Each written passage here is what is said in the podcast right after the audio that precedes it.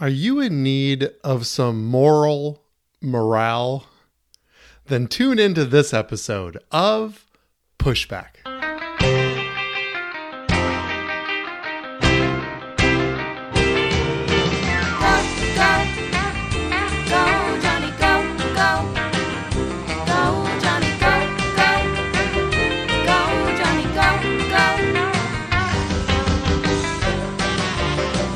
You're concerned about the direction our culture is heading, then maybe it's time to push back. Hello, everyone. Welcome to another episode of Pushback. I'm Dr. Johnny, and I'm very happy to report to you that I did have back surgery just almost exactly one week ago, uh, and I'm doing remarkably well. Uh, the nerve pain that I was having is completely gone, and I just have some incisional pain where they did the surgery.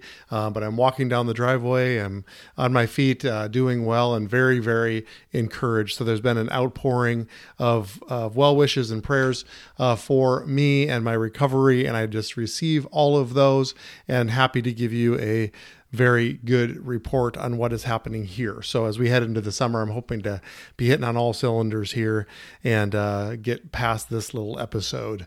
So thanks for tuning in to another episode today. This is entitled "The Moral Morale," and I just uh, read an article this week uh, that took away my morale about morality.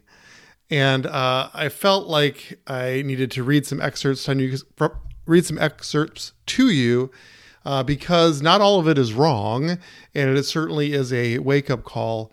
Um, but I also want to encourage you. Um, you know, at the very beginning, three, you know, I'm into my middle of my fourth season. At the very beginning, one of my very first podcasts I released was entitled "Culture Wars: Is it a worth? Is it a war worth fighting?"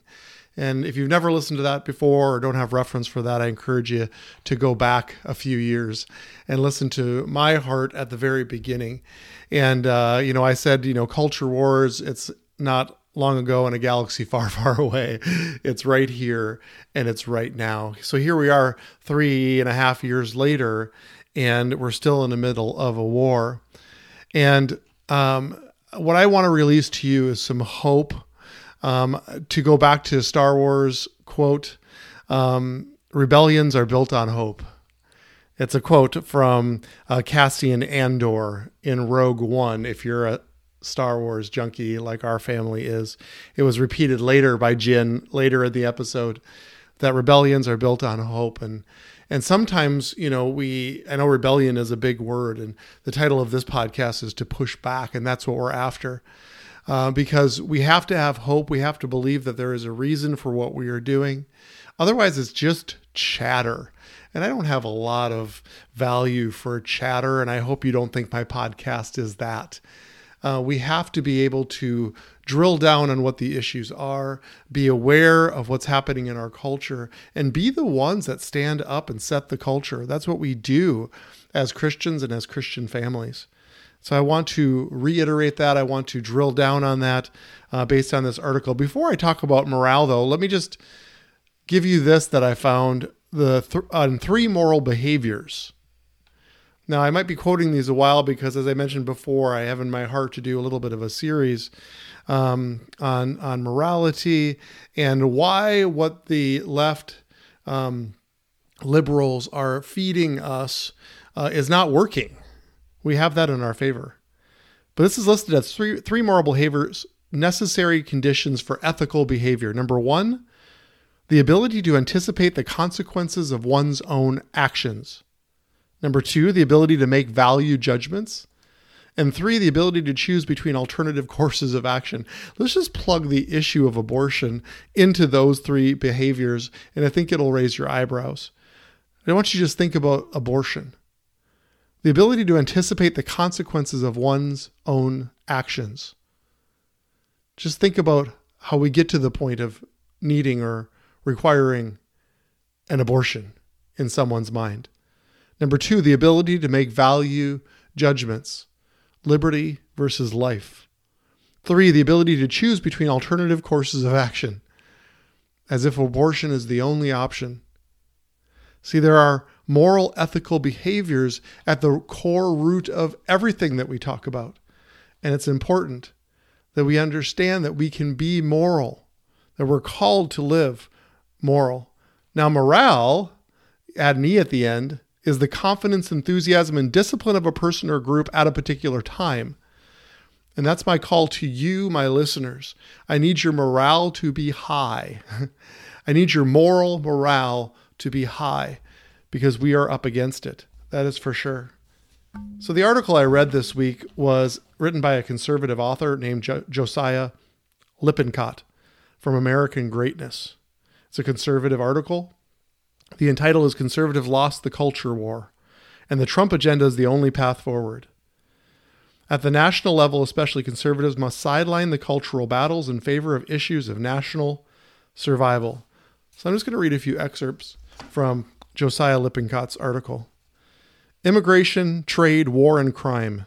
Being right on these four issues propelled Donald Trump into the presidency in 2016 against all odds. The intervening seven years have changed nothing.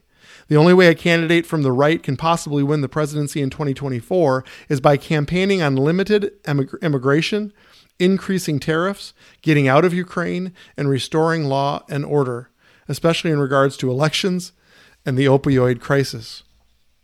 The issues of national survival are of primary importance. There is no point in fighting a culture war if we don't have a country in which this war can take place. Conservatives do not have a viable path to political power any other way. I hate to be the bearer of bad news, but the culture war is over and conservatives lost. At least for now trying to rehash these old battles in the present political mo- moment when institutional Christianity no longer has any meaningful political or cultural clout is a waste of time, at least on the national level. COVID 19 made the weakness of American Christianity painfully clear. Protestant and Catholic churches alike overwhelmingly declared themselves non essential during the spring of 2020. That was, sadly, merely an acknowledgement of a long standing reality.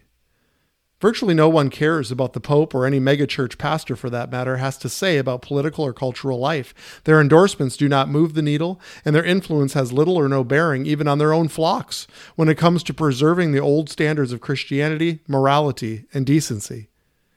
Since 1933, the American right has posted loss after loss in the cultural war. From blasphemy laws to pornography, school prayer to abortion, gay marriage to biological men using women's bathrooms, conservatives and Christians have suffered a nearly unmitigated series of losses. America's pastors and priests couldn't stop this decline, and for the most part, they didn't really try or seem to want to. Aside from a few metaphysical niceties and theological quibbles, I can detect no real difference in the innumerable sermons and homilies I've heard written in my lifetime. The modern pastor is generally soft. We live in a country where the president says it is anti Semitic to ban trans surgery for minors, and yet you will strain yourself to hear any priest or pastor say a word in response. Millions of Americans are hurting, desperately confused about their very identity and sexual impulses, and the leaders of the churches have almost nothing to say. Non essential workers, indeed. America is awash in men's groups, uh, Bible studies, discipleship training, women's seminars, and worship conferences.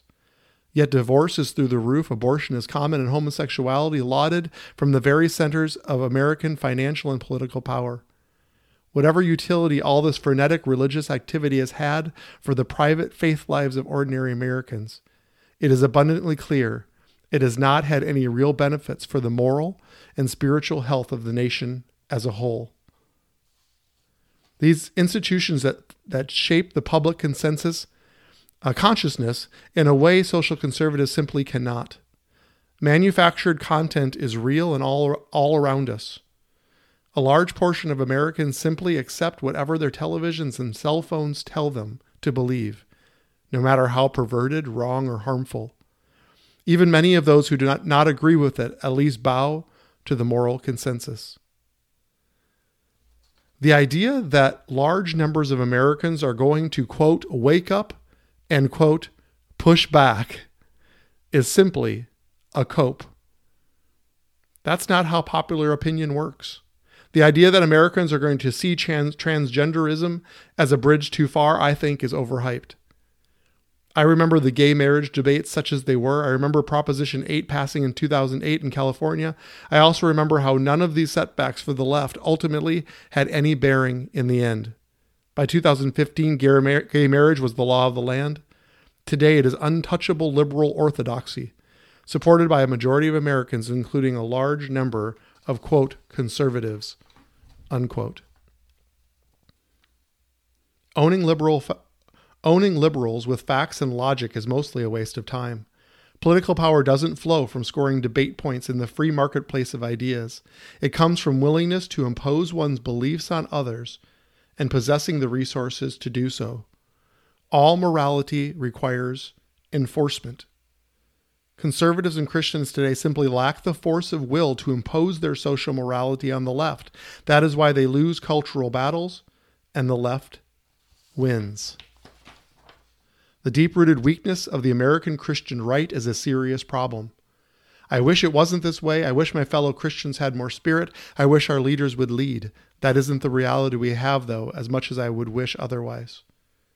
Trump showed that even in our degraded moral culture, a huge percent of Americans still want the nation to survive. They don't hate themselves despite all the propaganda to which they've been subjected. The old pre World War II conservative consensus in favor of protectionism, non intervention, and immigration restrictions is still enormously popular. If we win on these fronts and secure a future for our country, then, and only then, will we have a chance to fight once again for the family, for our faith, and for a return of moral decency. That, that day, however, is still a long way off. We have work to do. Now, I didn't read you that article to try to kill your morale, although I will confess, after I read it, I felt pretty down. I felt down. Depressed is a too big of word, but I felt my morale was tweaked, my confidence, my enthusiasm, my discipline at a particular time the definition of morale. So let me tell you three things that I think Josiah Lippincott was right about. Number one is that we still have some work to do. I agree with him on that. And we have lost some culture wars, but not all of them. I agree with him that religious leaders have been soft. And I've said this many times on my podcast. This is driving me crazy. We need to have influence. And when you have a pastoral influence and you have a flock and you don't have influence over your flock, then what is the point? Yes, it's about religious teaching and teaching the Bible and making a stronger people and learning about what the Bible says about us and who we are. But at the end, it's about influencing the, influencing the world in which we live. Otherwise, he might as well just take us home now. He's left us here with a purpose and a passion and a power to actually accomplish the task in which we are here for. And we have to take full advantage of any influence we have. And I believe pastors have a pulpit built in for them to enter even the fray of this world and bring real, real influence. I agree with him that the left controls a lot of institutional power when we talk about Hollywood and big business and Fortune 500 companies. But I think there's some things that he is absolutely wrong about. Number one, he said all morality requires enforcement.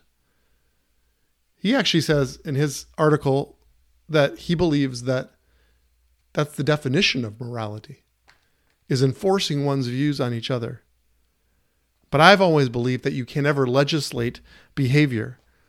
Legislation follows behavior. And so I believe that why we don't need to enforce morality. I believe that we can make a case for morality as the strongest place for us to live. Now, while while I was flattered that he mentioned my podcast by name in his article, I disagree with what he said. He said the idea that Americans are going to wake up and push back is simply a cope. Well, my answer to Josiah Lippincott is that only motivates me. That actually builds my morale, my confidence, my enthusiasm. And I refuse to accept that as true. I believe that when the church, when the Christians, when the conservatives do wake up and push back, that we can change a generation, that we can change the world in a generation. It's done before, it can happen again. And I think there are three things that Josiah Lippincott just isn't accounting for. And the first thing is is that we are a representative republic.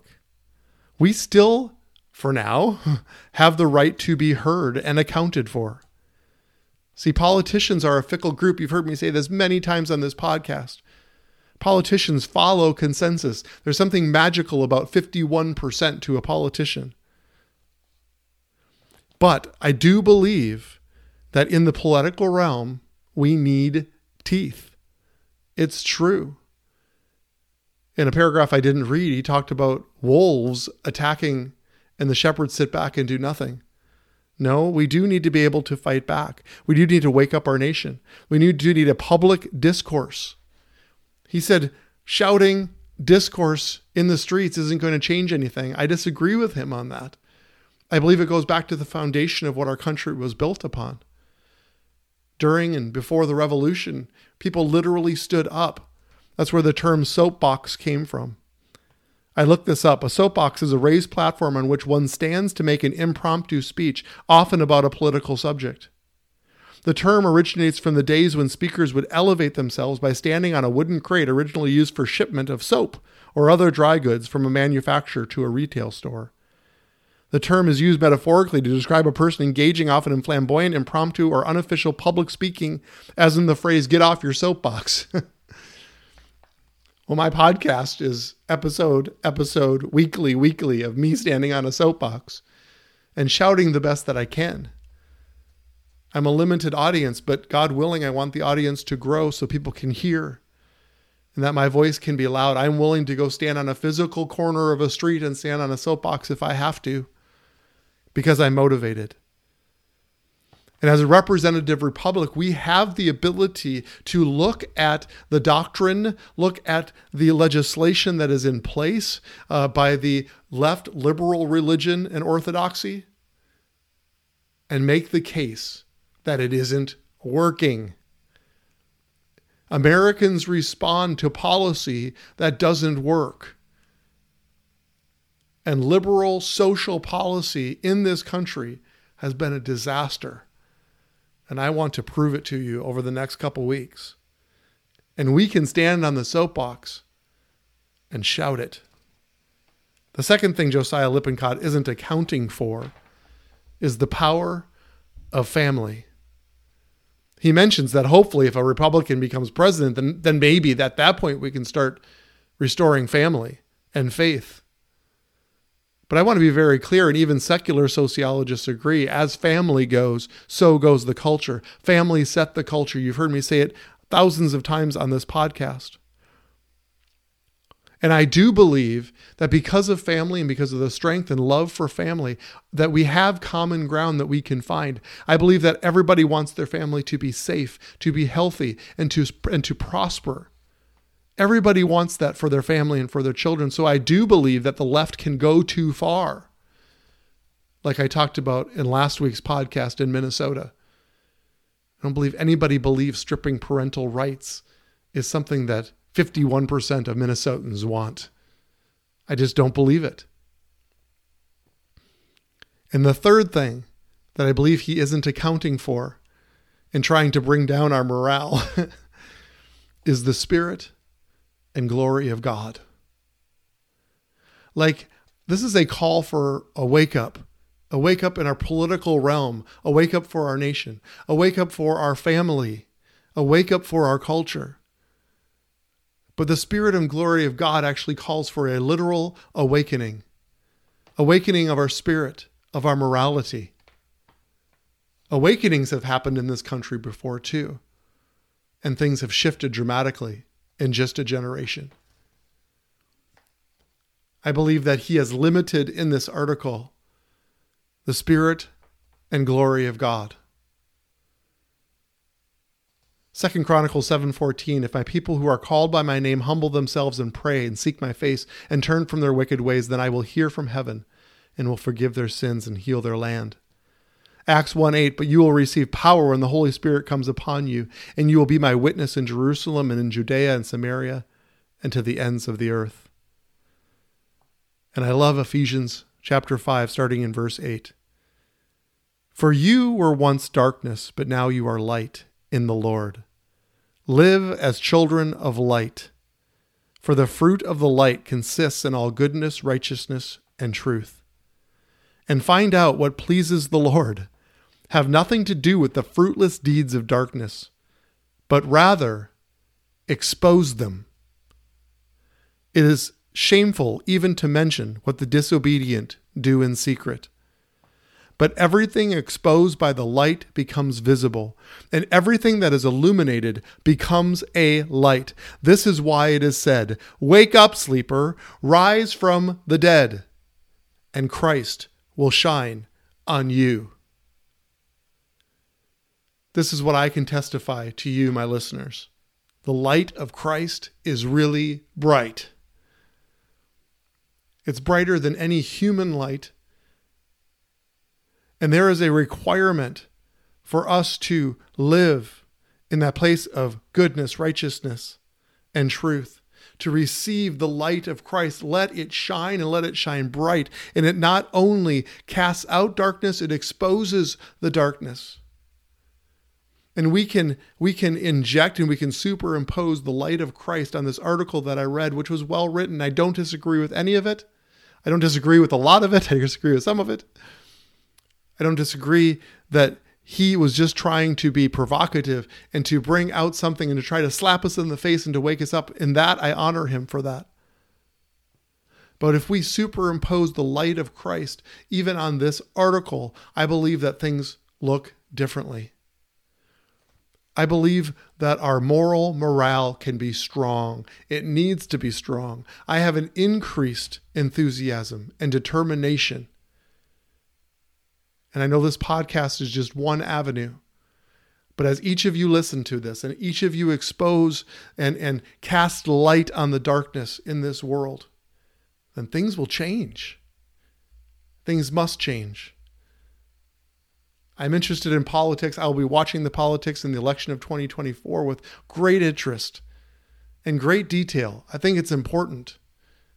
But let's be clear it's about the kingdom of heaven here on this earth. It doesn't mean that we should be weak minded. It doesn't mean that we should be soft. In fact, it's okay to show our teeth every once in a while, especially in the, in the political world. I believe it's necessary. But there is no answer there is no rebuttal. There is no debate about the light of Christ on this earth. Calling for an awakening. I'm calling for a, a increase in our morale and a call for morality, which is a big deal and which is important. And we cannot let up. We will continue, as he wrote in the article, to push back. So, with that, as an encouragement, let's go together now to set and shape the culture.